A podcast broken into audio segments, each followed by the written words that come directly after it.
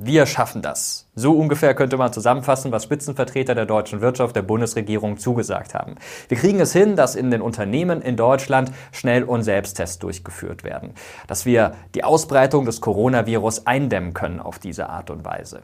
Damit verbunden war ein Appell an eben diese Unternehmen, Schnell- und Selbsttests durchzuführen. Das haben Sie vielleicht auch mitbekommen und gesagt, klingt gut, aber ich bin Vertreterin oder Vertreter eines Unternehmens und ich habe da noch ein paar Fragen. Wie kommen wir an diese Schnelltests oder an diese Selbsttests? Was ist überhaupt der Unterschied zwischen Schnell- und Selbsttests? Wie können wir das durchführen? Wie kriegen wir das qualifiziert hin? Wie kommunizieren wir das bei unseren Mitarbeitenden? Und so weiter und so fort jede Menge Fragen, die damit verbunden sind.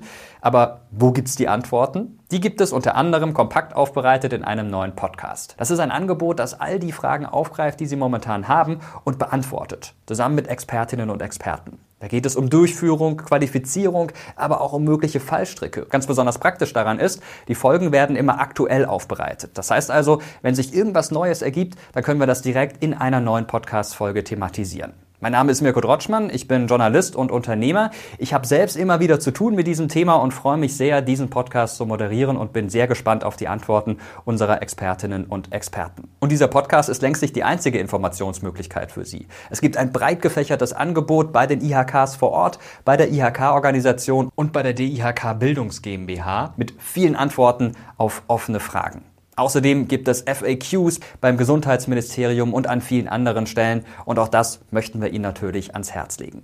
Ganz besonders empfehlen wollen wir Ihnen aber unseren Podcast und da kann ich nur sagen, bleiben Sie dran, bald gibt es mehr dazu. Bis bald.